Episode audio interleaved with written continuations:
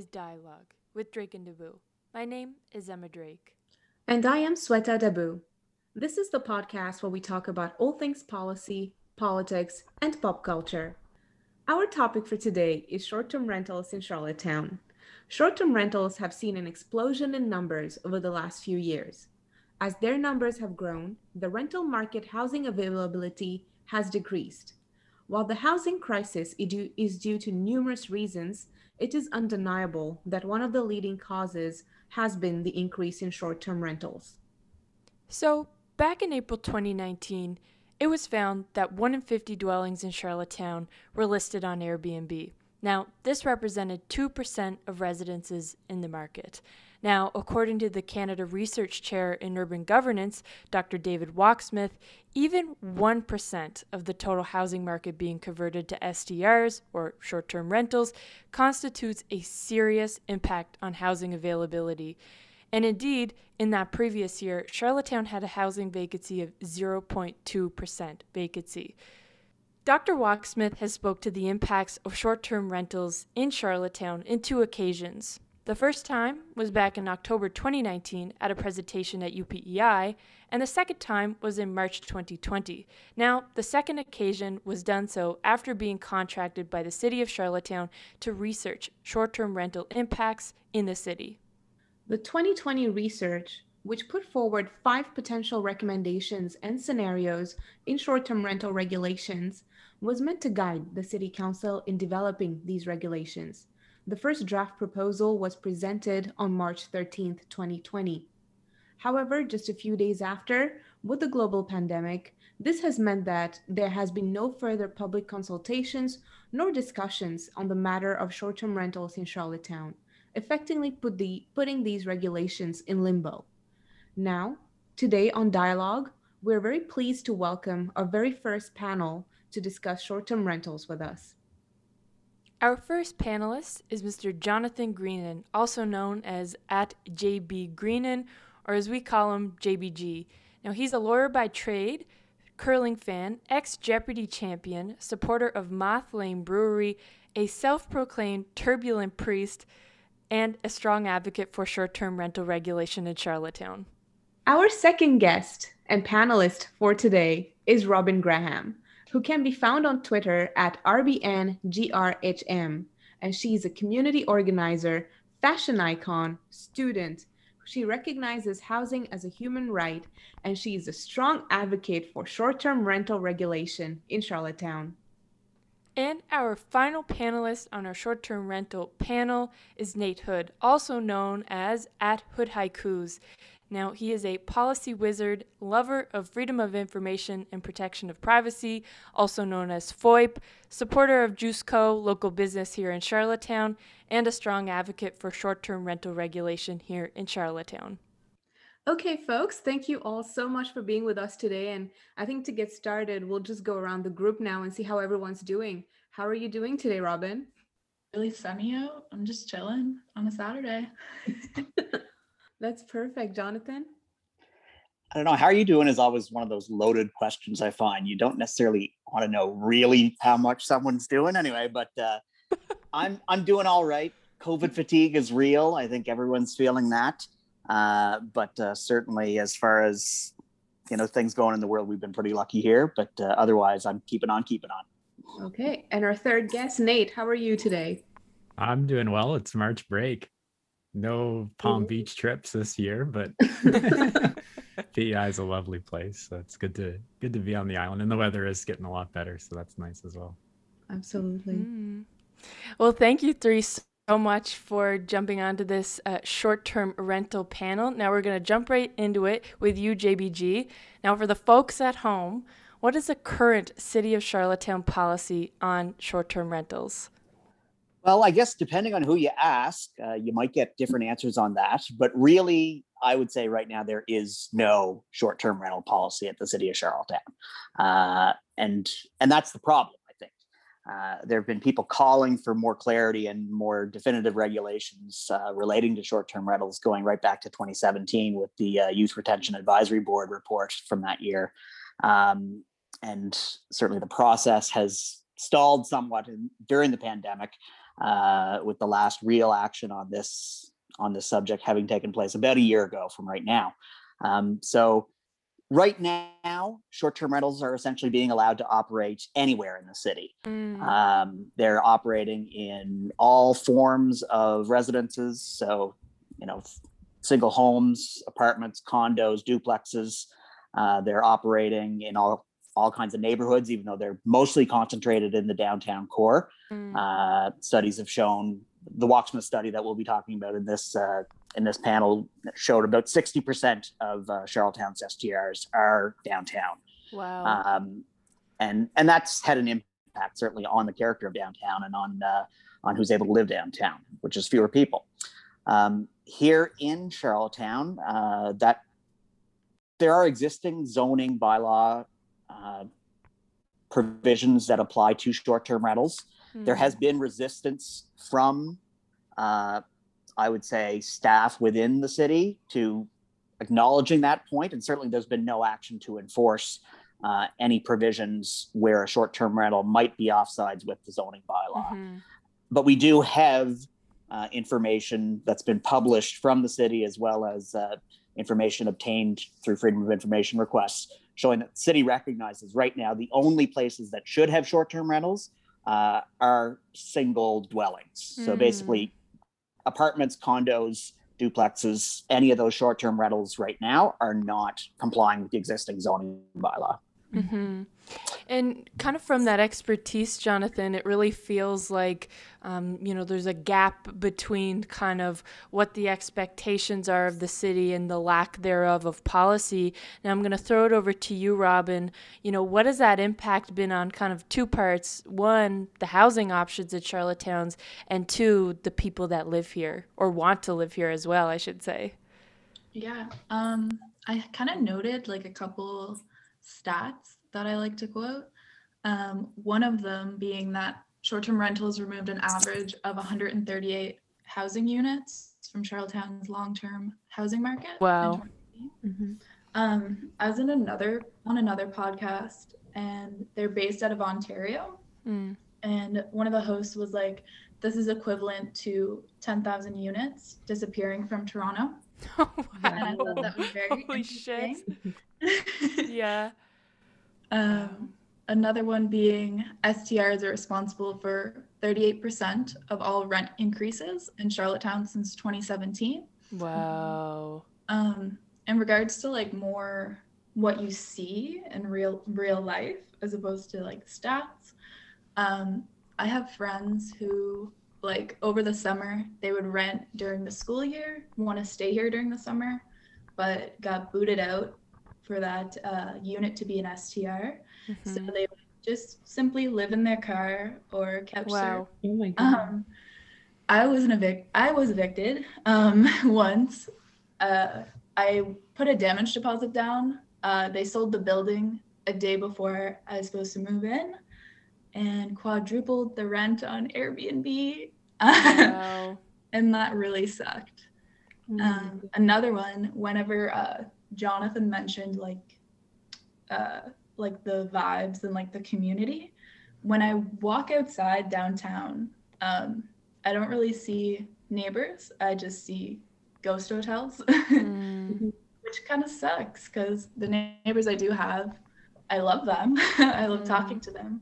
But sometimes I just like walk around downtown and I'm like, there's no one here. No one lives here. It's empty. Mhm.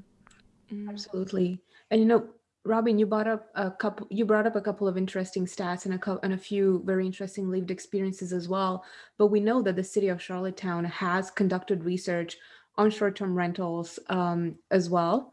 Uh, so in fall of 2019, the city of Charlottetown engaged Dr. David Wachsmuth, an associate professor at McGill and Canada Research Chair in Urban Governance, with specialized research on short-term rentals, impacts, and policies.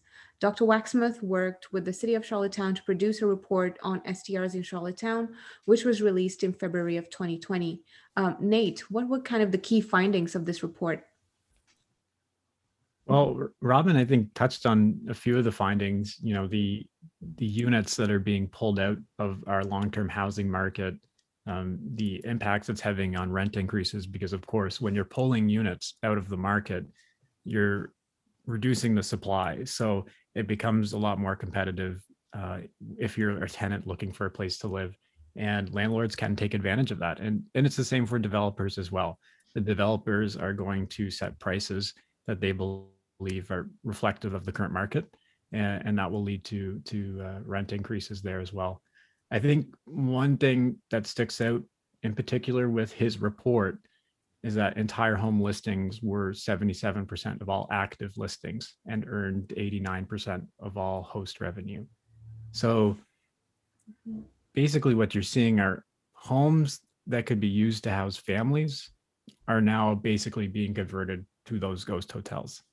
Mm-hmm. And it's especially troubling when you see where a lot of these units are located because they are located downtown or kind of close to downtown.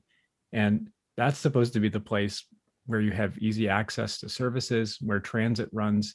And when you push people out to the boundaries of the city, you know, that makes it more difficult for those people to access those services in town. It makes it more expensive for the city to say deliver public transit because now they have to develop transit lines out to these communities rather than having um, communities built around transit. Mhm. Um, so it does have a lot of negative impacts. Mhm. And it's funny too with that report. And Jonathan knows about this because Jonathan was in the meeting with me. Um, the report it's public initially. It was actually going to be discussed in a closed session of council. Mhm. And we had suggested to them that we don't think you're supposed to be in a closed session based on the municipal act. And in fact, the city went back to their lawyers and their lawyers basically confirmed and you'll see in all of the media coverage of the meeting when they talked about the report that, oh yes, we've decided to have this in an open session because that's what our lawyers have advised us to do. And I think that's really troubling as well because this report really shows because before this report, I think people on the ground, tenants knew that short-term rentals were having a real harmful impact on Charlottetown residents, Mm. but people would be dismissive of it. You're, you know, exaggerating it or you have no proof. And this was really the first sign of proof that this was having some really bad impacts on communities. Mhm. Um, and the fact that that almost was not made public is pretty concerning. Right. Absolutely. And Nate, you make a very good point, which is that the report was very decisive and provided very strong evidence to show the negative impact that STRs were having in Charlottetown. Now, Jonathan, how do you find has this report been integrated in the city of Charlottetown's decision making on short-term rentals? Well, uh, because of the timing of this report being publicly shared uh, at the March 9th, 2020 council meeting, uh, and then essentially COVID hitting later that week at the start of the next, uh, the planning board did come forward uh, and and propose potential bylaw and official plan amendments to reflect the one of the five scenarios outlined uh, by planning board and proposed to council that council directed them to go forward and, and develop uh, potential amendments based upon that fourth of five. And it is the second least restrictive on short-term rentals of the five options, I would say. Um, it will generally allow uh, short-term rentals to continue in commercial uses in the downtown area, Mm. uh, but it will protect neighborhoods uh, further afield, residential neighborhoods that'll seek to preserve their character by not having short-term rental commercial operations, which are essentially ones where the, the owner does not live on site or does not use the unit as their primary residence. Um, so they did reflect some of the Wachsmuth changes there. I think because they have chosen the one of the less restrictive um, models, at least as the the model that's being brought forward. They're very clear to say that this is a, at the draft proposal public discussion stage only. Um, I think there there is more, or there are more of uh, the Wachsmuth recommendations that could be reflected in a bylaw and and official plan. All models, though, are going to increase uh, the number of of homes that'll be available uh, for families, for young professionals, for seniors to to potentially occupy. Um, but I do think there is more room to be stricter in in how they're going to apply short-term rentals in downtown because all of Nate's points are bang on with respect to uh, accessibility to to commercial services, accessibility to transit, uh, the the points Robin made about you know having neighbors around and the character of a neighborhood and and it feeling like there's life downtown. And I think that if you ask asked a lot of um, business operators downtown, we hear it all the time from the downtown business community. They have been hit hard by COVID because no one's here. Mm-hmm. So many people are working from home. Well, in addition to all those people working from home, there's hundreds of empty vacant houses downtown too, or housing mm-hmm. units. Mm-hmm. So the Wachsmuth report indicated uh, that based on their analysis and conclusions, removing uh, or limiting uh, tourist accommodations to primary or, or uh, principal residence use would not impact uh, tourism travel to Charlottetown. So that's kind of one of those things that is always used by uh, advocates for short-term rentals that well this is a major driver of our tourism industry you know this is why people are in downtown mm-hmm. that's not what the Wachsmuth data supports mm-hmm. mm-hmm. perfect yeah um, and nathan did you have anything else to add to this question? Yeah i mean dr Wachsmuth had found that we had the most seasonal variation of any canadian short-term rental market. 70% of our reserve nights were between may 1st and september 30th so mm-hmm.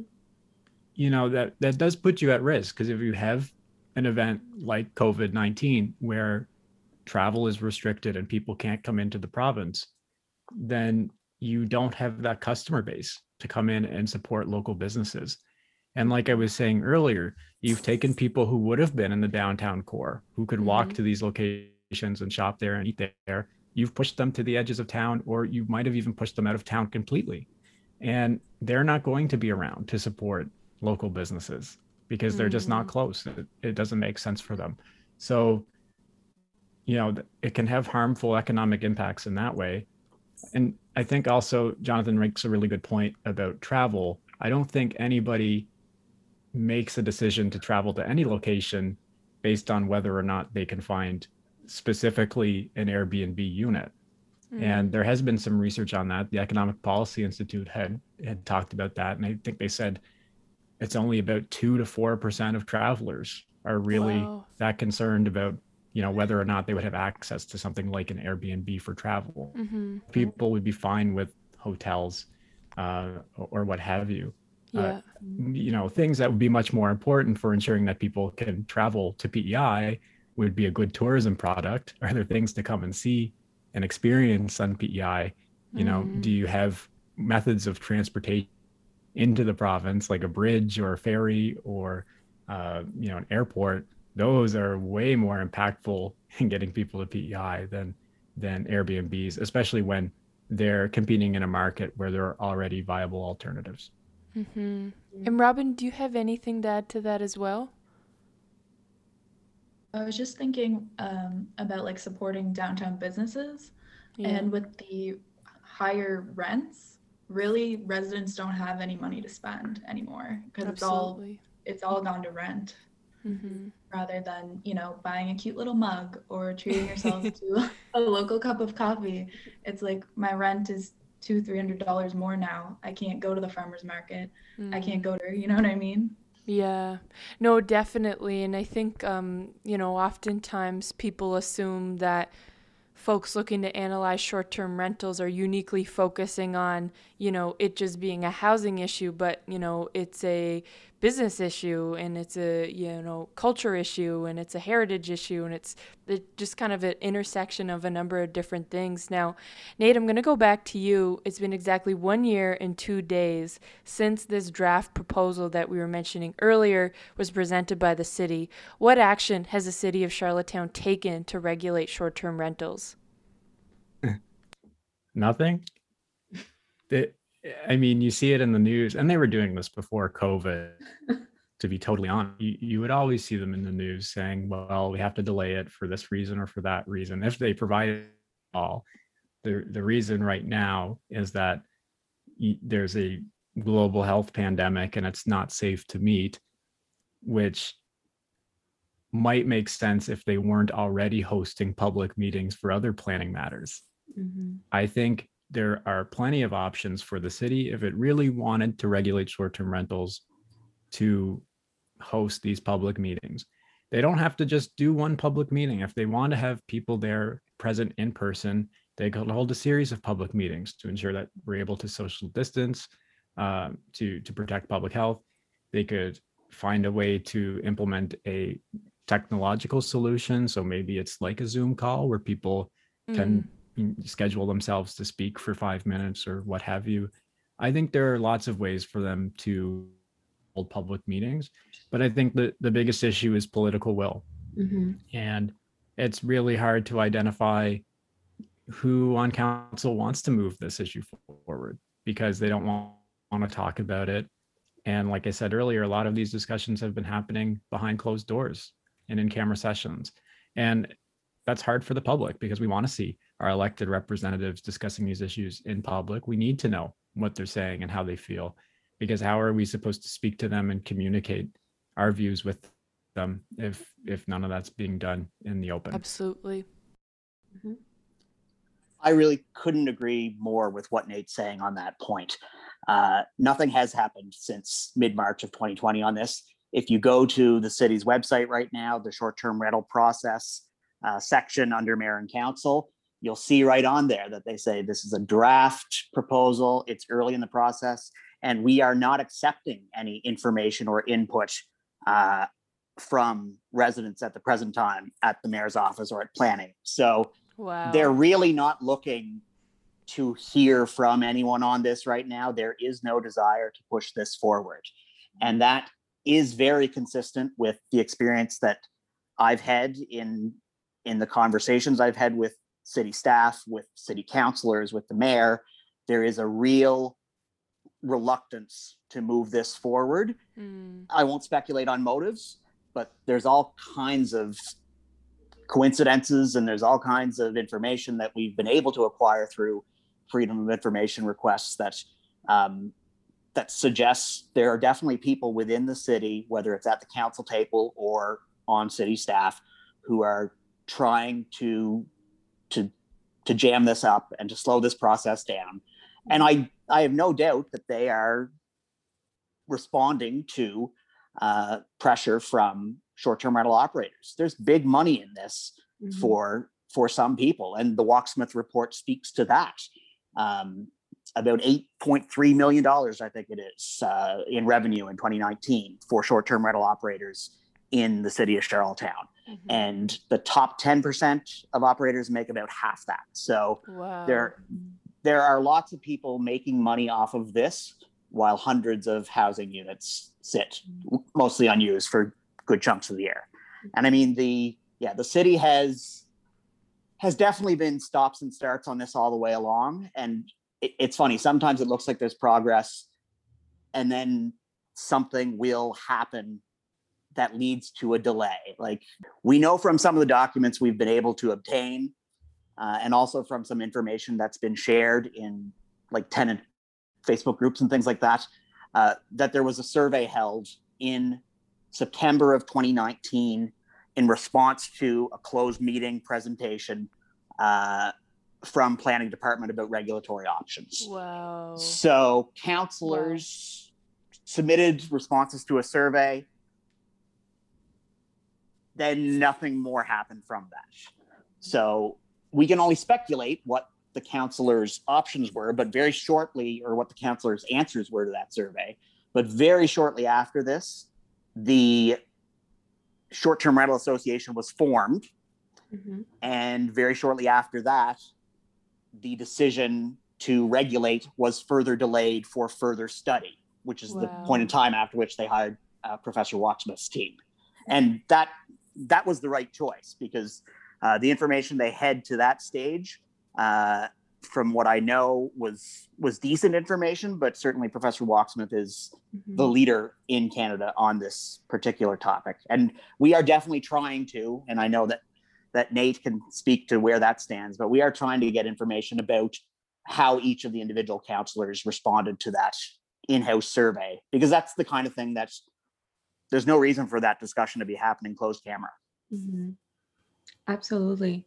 And all of you have been touching on something that's really interesting, which is the fact that information is there, the information is pertinent, it's very relevant, and it's decisive, but nothing has been done in the past year. And, you know, we can kind of uh, hypothesize why that is, but, you know, and we're going to ask all of you this question, which is why do you think um, what, what do you think are the biggest barriers to regulating short-term rentals in Charlottetown? We know this isn't a new policy option. Um, even within PEI, you know, in 2014, the municipality of Victoria regulated short-term rentals. So we'll go to you first, Nate. Uh, what do you think are the biggest barriers here?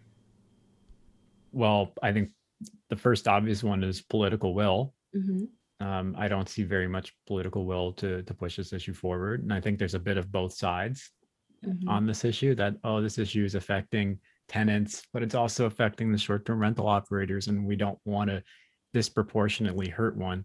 But the interests are, you know, vastly different as well. Because on one hand, you have people who are just looking to secure shelter for themselves, which is a basic human right and the other ones are looking for profit. Mhm. And for any government to suggest that those are both equal priorities is totally ridiculous. Mhm. So I think that's one one problem and I think as well when we talk about the economic aspect of it, I think we look at this as short-term rentals are good for tourism, it's good for the economy, it's good for business, that's why we need to support it. But like Robin said earlier, you know, if these are making it harder for people to find homes in Charlottetown, or if it's leading to more rent that Charlottetown tenants have to pay, that's taking money out of the local economy because these are people who would be spending it across local businesses, um, I- you know, and and on other things like starting a family in Charlottetown or or what have you. Now this is going to a very small group of people Yeah. um, and we have no idea where that money is going to be spent because we know lower income people tend to spend their money locally but Mhm. as you grow up the the income ladder uh, you typically don't spend it necessarily locally. And of course some of that money could be going to buy new homes right? Mhm. to, to rent out. And so and then they're competing with you know young families who are trying to buy their first home. So Mhm. uh, I, I think it's really a misunderstanding, perhaps, of the the economic equation, and and viewing short-term rentals as a net economic good when in fact it does have a lot of bad uh, economic consequences uh, for a large segment of the Charlottetown population. Mhm. Mm. Absolutely. Uh, Robin, what are some barriers that you think, you know, are preventing regulations of short-term rentals?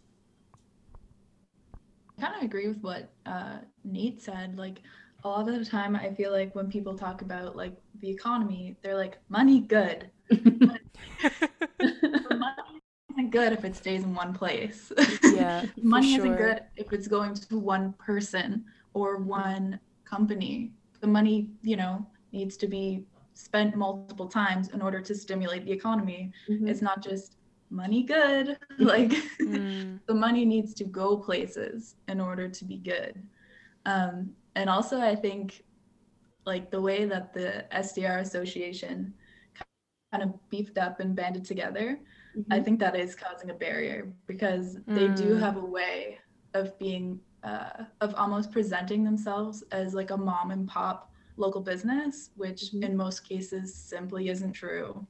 Um, Mm. most of the most successful and most of the money goes to the people who own like 100 houses 50 houses 25 houses or units it's not Mm. someone who's renting out their spare bedroom Absolutely. Perfect. To add to add to Robin's point there, the stats from the Wachsmuth report are 46% of Charlottetown listings listings are not being operated out of principal residences, and commercial operations are responsible for about 60% of short-term rental nights. So so that's also, and Robin's absolutely right. Velocity, movement of money through the economy is what makes a strong economy. Mhm. And those 60% of short-term rental nights Mhm. I agree 100% with Nate that those people are still coming to PEI and they'd be spending that money staying somewhere else. Like if I were a bed and breakfast owner and operator in Charlottetown, I would be livid about the failure, the refusal to take any kind of action uh, against people who are snapping up houses all around me Mhm. and taking away my business to simply profit themselves, Mhm. as well as hollowing out our neighborhood. I no longer have neighbors as a bear, as a traditional bed and breakfast operator. Mhm. As far as the barriers, I agree political will is the biggest one with both Nate and Robin. I do think money is is another big one because I think the most vocal short-term rental operators are definitely people who are influential when it comes to uh, to being able to get the ear of councilors and the mayor and and maybe senior city staff and to have their views perhaps heard more often and and more well received than uh, most tenants, I would say.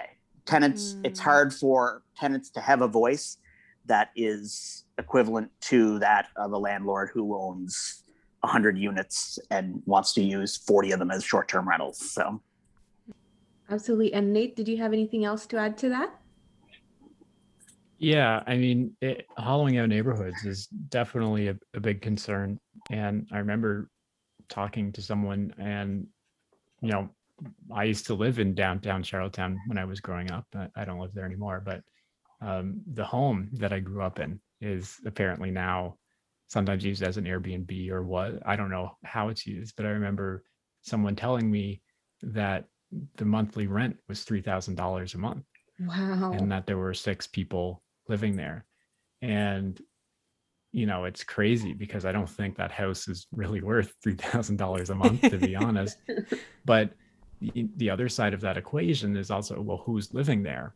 Mhm. And from what I understand, it was international students who were living there.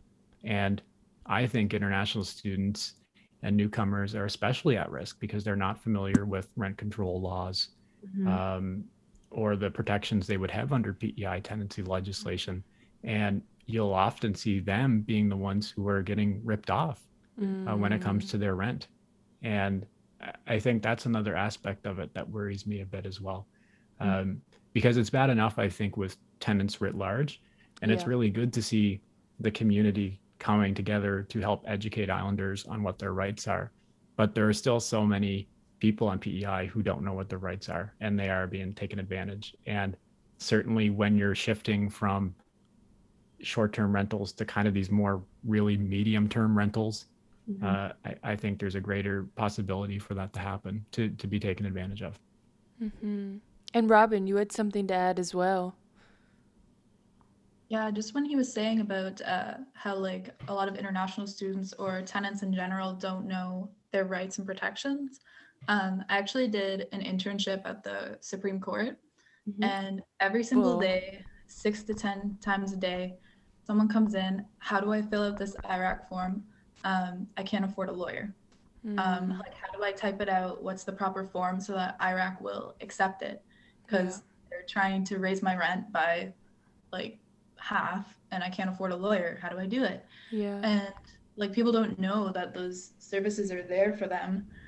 And even just how filling out one of those like legal style forms, not everyone just knows how to do that. Mm. You know what I mean? And it was just so sad to see like multiple times a day, every single day, I need to fill this out against my landlord. Like it's so, Mhm. so common. Mhm. Yeah. And especially too when you said Robin, you know, if if someone is approaching you saying, I can't afford a lawyer, well, they also certainly can't afford their rent doubling, you know? so it's kind of it goes both ways. They're put in a position where, you know, A, they can't afford, you know, this increase, but also they can't afford supports to maybe address that increase. So there's definitely, I think, um, you know, as much as we continue to do increased education, um, and, and we've seen a lot of work on that. For example, like with the grassroots advocacy of my old apartment, that's awesome. But we know people are still slipping through the cracks because the policy simply isn't there to catch them when they slip. So, Mm-hmm. um, you know, one big barrier you had mentioned, Robin, was the I think you would put it as the the banding together of the short-term rental association. Um, and in December 2020, the short-term rental association, of course, raised two thousand two hundred and seventy-five dollars to donate to the Upper Room Food Bank.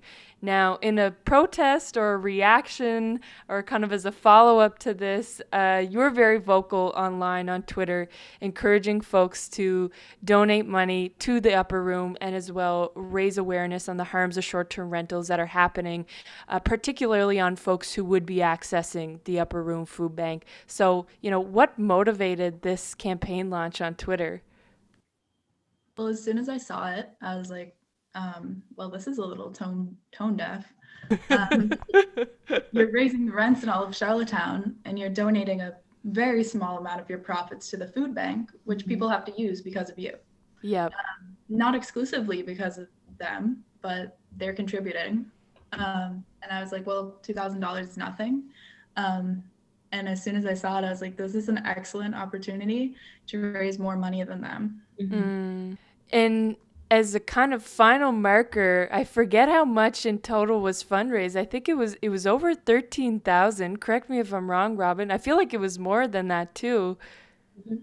Yeah, it was a little bit over 13,000 from Wow. uh, 350 people who were almost exclusively renters, almost Yeah. exclusively like people who don't have a lot of money. hmm a lot of islanders who have moved away because of the costs of living Mm-hmm. uh, having gone up here and and wages not keeping pace and and people i think who would love to come back home but who don't feel that they're going to be able to because there just aren't affordable options for for what they'll be able to earn working here so there definitely i think was uh certainly myself there was some spite involved in uh, and and and tone deaf is a very polite way of uh, of putting it as to the short-term rental uh, association's i feel publicity stunt. Uh, it was very much about uh, virtue signaling and showing themselves to be good community members as part of ultimately their campaign to have as minimal restrictions on their commercial operations as possible. And it was great to see so many people hundreds 350 robin said uh, band together to to stand up and say Mhm. no we have a problem with this and we're out here and we are prepared to stand up and have our voice heard and to put our money where our mouth is too Yeah, as soon as that happened, um, I was getting the sense of they wanted to know, be like, you know, we're part of the community. And I was like, I'll show you community. Absolutely. Yeah. So, have there been any other major takeaways uh, from the results of this fundraising? Um, I made a little list. Um, number one being how important tenants are to our community. Um, if we can come together for a fundraiser like that, we can and we will come together again and again and again. um, another was how to make a movement kind of almost immune to criticism. Um, they did call me a meanie, but it is what it is. Um, we tracked every donation and made sure people directed directly donated. Mhm. Um, I also put a little note. I knew the STO, STR owners were big mad, but they couldn't respond properly. I think it Mm. was also a great reminder that we have not and will not forget about the STR uh, regulation recommendations. hmm Um, number three, uh, two of my friends helped me keep a spreadsheet of all of the people. Mhm. Um, and we're going through and contacting them to see if they want to, you know, help in the future. Mhm. um, and number four, I put because uh, with my old apartment, I messaged Darcy. I was like, "This is amazing," Mm. and she was like, "Oh, like when I saw what you did, it sparked an idea." So I Wow. put, uh, "When you see it, you can be it." Mhm. So like not to like flex or something. feel like as soon as people saw that in the news, they're like, "Oh, I can do something that I'm passionate about too. I can fight for tenant rights. I can do a mutual aid fundraiser. Like I can make a small difference because community is very important." Mm.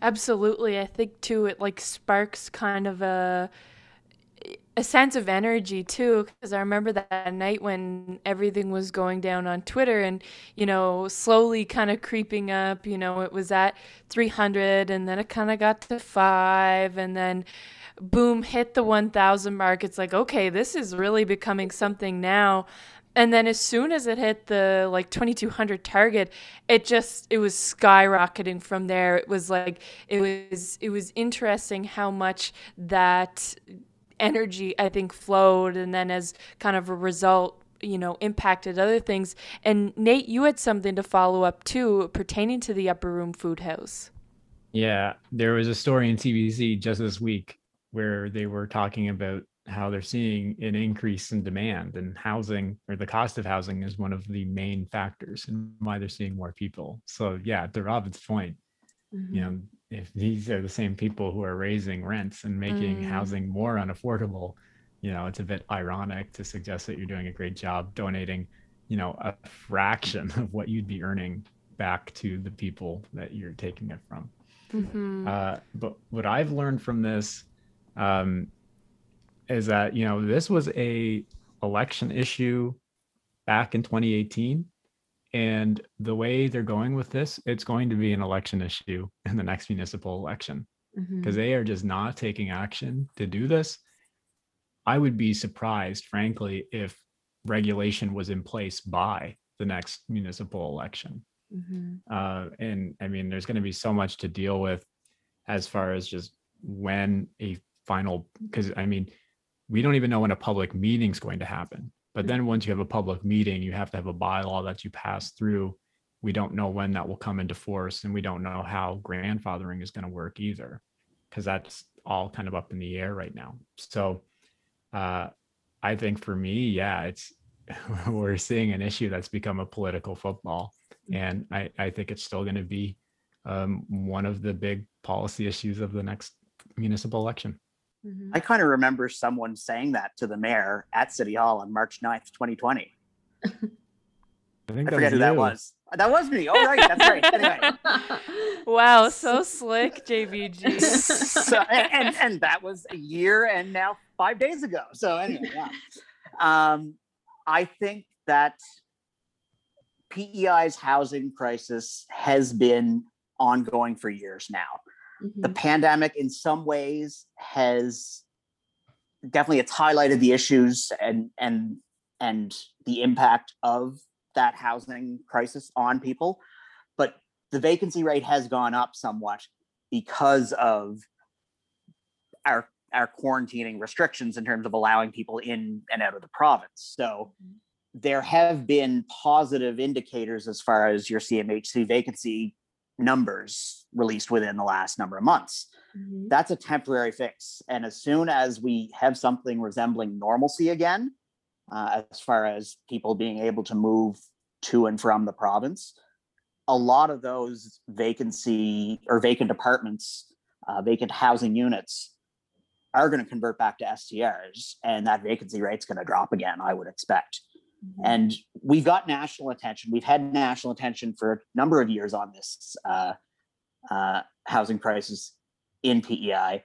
And I think we have national allies too, uh, is something that people need to understand. Uh, opponents of housing solutions, progressive housing solutions.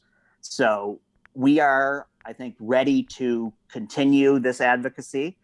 And we certainly hope that uh, people who are sympathetic and supportive of what we're talking about, which isn't all STRs are bad and all STR operators are bad and the entire housing crisis are the fault of STR operators. That's what a lot of people like to characterize this discussion about to try and discredit our position. Uh, what we're looking for, we don't want to limit and eliminate STRs entirely in the city of Charlottetown or in the province of PEI.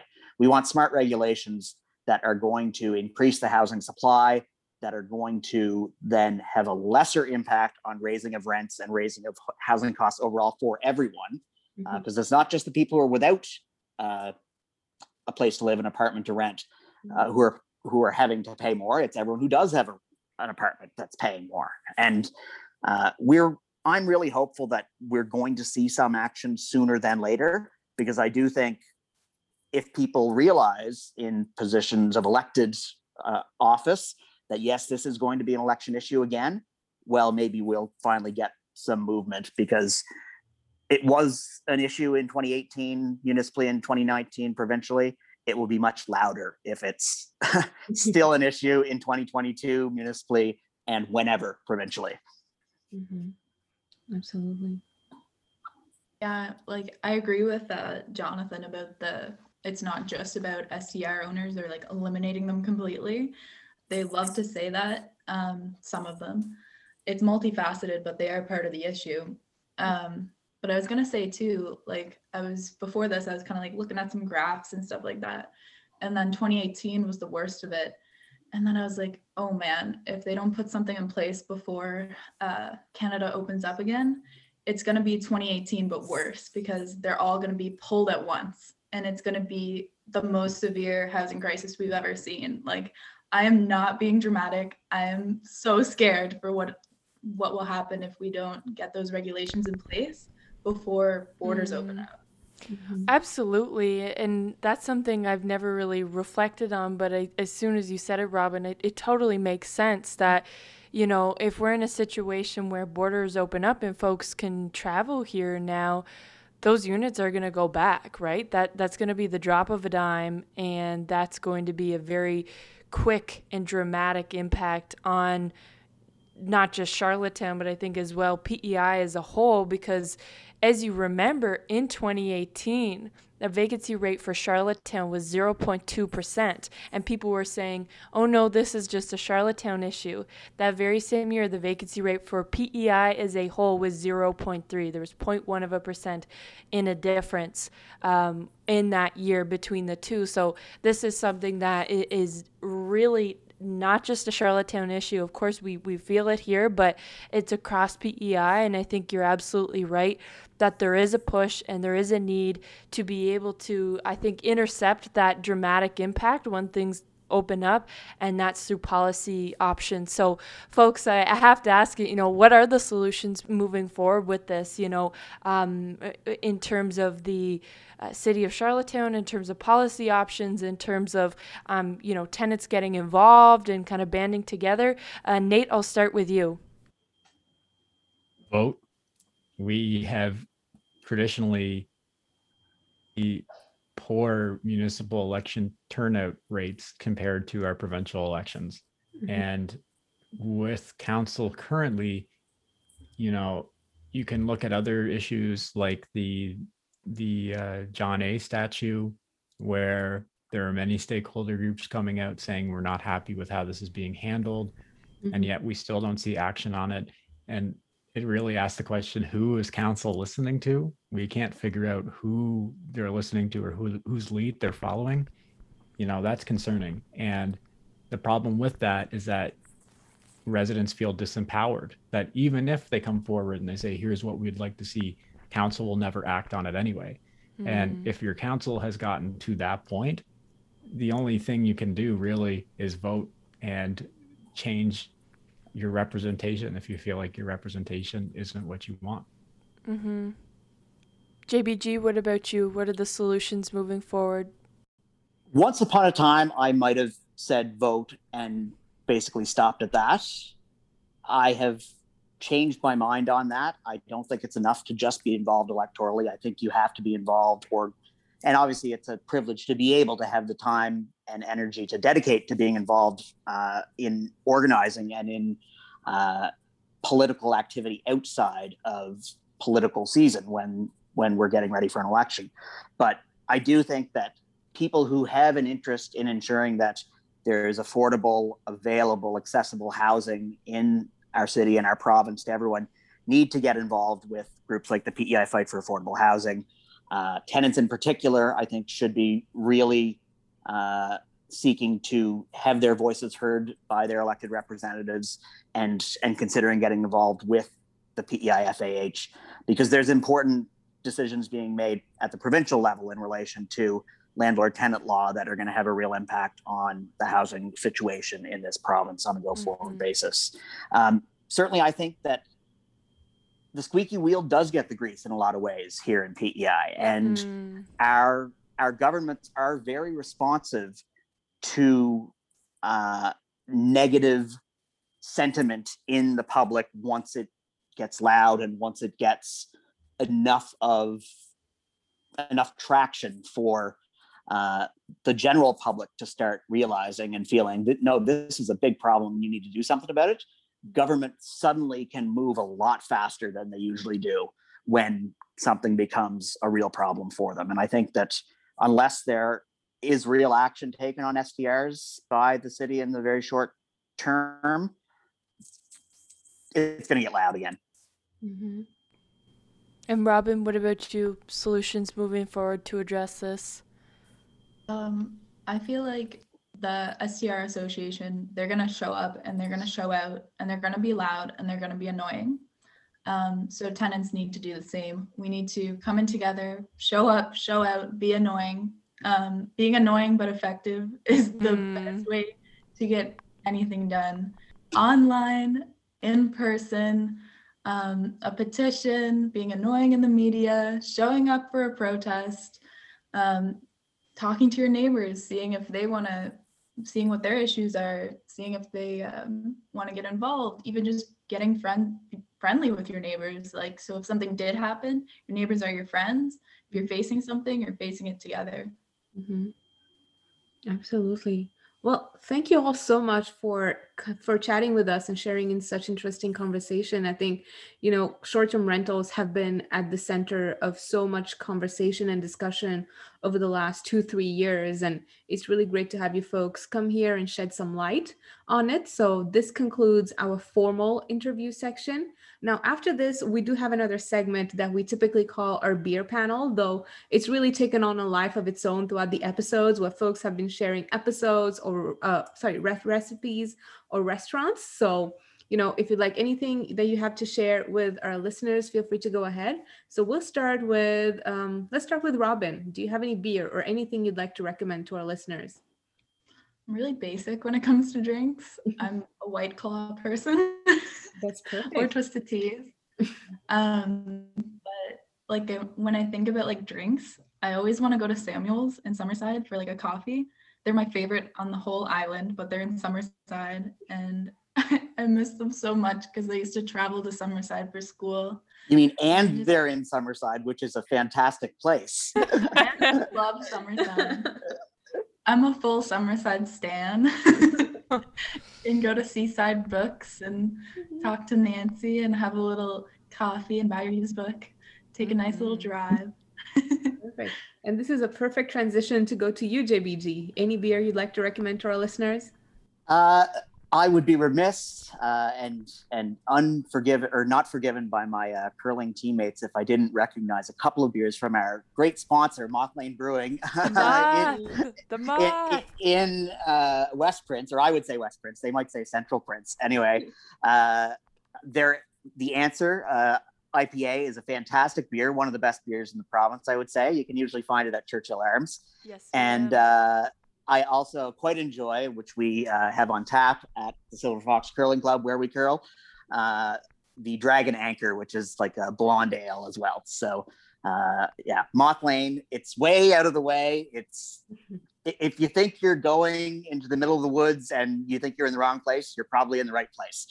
anyway, but it's a, a neat spot to get to, and certainly once. Uh, uh, once it gets a little warmer, I think we're going to head up there uh, for some end of year festivities. So Mhm.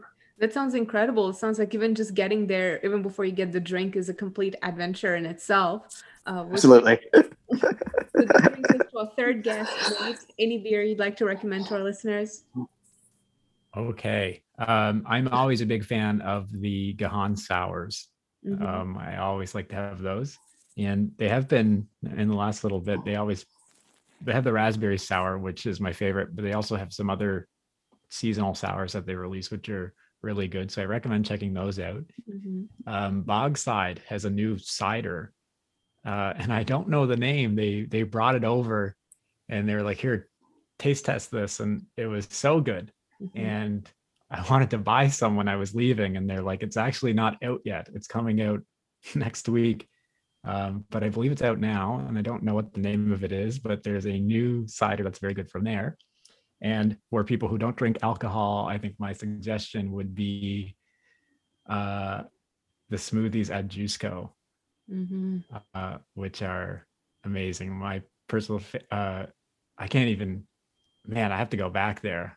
I anyway, yeah, no, they have a good selection. The, the Lucy Lou is really good. Mhm. Um, the Starburst smoothie is really good. Yeah, they have a bunch of just really good smoothies. Um, and so I highly recommend checking that out if you're in uh, downtown Charlottetown. hmm I think my favorite smoothie from Juiceco has to be the Berry Rush one, especially on like a hot summer day. It's just it's perfect. Um, I think the beer I'd like to recommend, I don't know if Emma's thinking of the same beer, is Shine from Upstreet, which is the beer that they released on International Women's Day. Uh, we got to try that um, last Monday when we were at Upstreet. It's really good, super easy to drink. It's got it's a little fruity, which is nice. It just makes it easier. But yeah, really good beer, really good cause. Upstreet is great. hmm Yeah, they do that every year, which is really neat, and they always seem to come up with some really unique stuff. Um, Mhm. Anyways, that's I guess why they're in the business. Um, yeah, really like Shine. Um, and Nate, the the cider that we tried at Bogside, that was the no name. I looked it up here. It's called Snap. It's a no sugar added apple vod- vodka soda. Wow. Um, so yeah. Anyways, they were working on that concoction when we were there, and it was quite delicious. The beer that I'm going to recommend, um, I'm going to go with Copper Bottom because I, I did give some love to, I think, Bogside two weeks ago, and then maybe, I don't know, Sweta and I always seem to find the same one. So I tried to find a one I haven't had with her to try and not be copycatting off of her. So I'm going to recommend the Juno from Copper Bottom. I think it's a newer one, it's a seasonal. Mhm. Um, it says here on their website that it's a New England IPA, hazy, tropical, and stone fruit. Um, I don't know. It was. It's an IPA. I'm sure as dialogue listeners would know, I typically tend to veer towards the IPAs. It was just solid. It was good, tasty. Sip on it or have a couple. I don't know. It was good. But yeah, mm-hmm. that's what I would recommend. Perfect. Well, this was a great episode. Thank you so much to the three of you for agreeing to be our guests. And on our first ever panel, this is the first time Dialogue has ever gone a panel, and I don't think it could have gone any better thanks to you folks. Mm-hmm. Thank you so much for having us. It's been great listening to you guys and great to be able to participate. Mm-hmm. Mm-hmm. It's a lot less high tech once you see how the episodes are recorded, I think. Shh, don't tell listeners. Don't tell listeners. Thank you All so right. Thanks so much. Have a good day. Thanks, guys. You as well. Bye. Bye.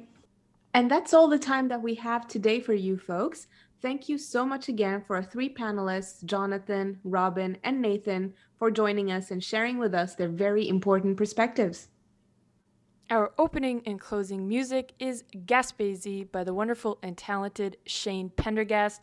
Now, if you folks are looking to learn a little bit more about Shane Pendergast and his music, our last episode, a Saturday special, I believe episode 19 actually, was on Shane Pendergast and his new album, Second Wind. He's got a couple shows coming up. First one being Lone Oak for St. Patty's Day with Josh Langell, another member of the Spud Pickers Band. Now that's on Wednesday, March 17th from 6 to 9 p.m.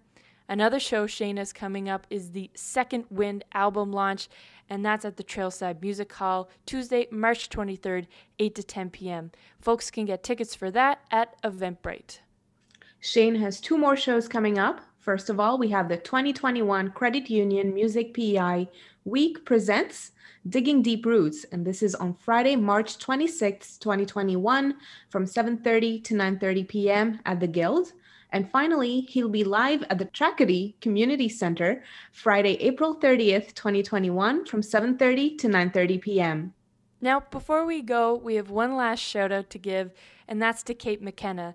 Now, Kate is a reporter with CBC and the Fifth Estate, and one really interesting project she worked on was a book back in 2018 called No Choice The 30 Year Fight for Abortion on Prince Edward Island. Now, this book provides a historical look at abortion rights on PEI and the failure of leaders to uphold this essential policy to ensure access to abortion rights. This is a really neat book. It looks at a lot of the policy failures at this time and is something definitely both Sweta and I recommend. Now, if folks are looking to purchase it, they could go to the bookmark in Charlottetown. Absolutely. And the bookmark is such a cool spot as well if you're looking for any local reading and if you'd like to support small bookstores. Stay warm, stay safe, everyone. This has been Dialogue.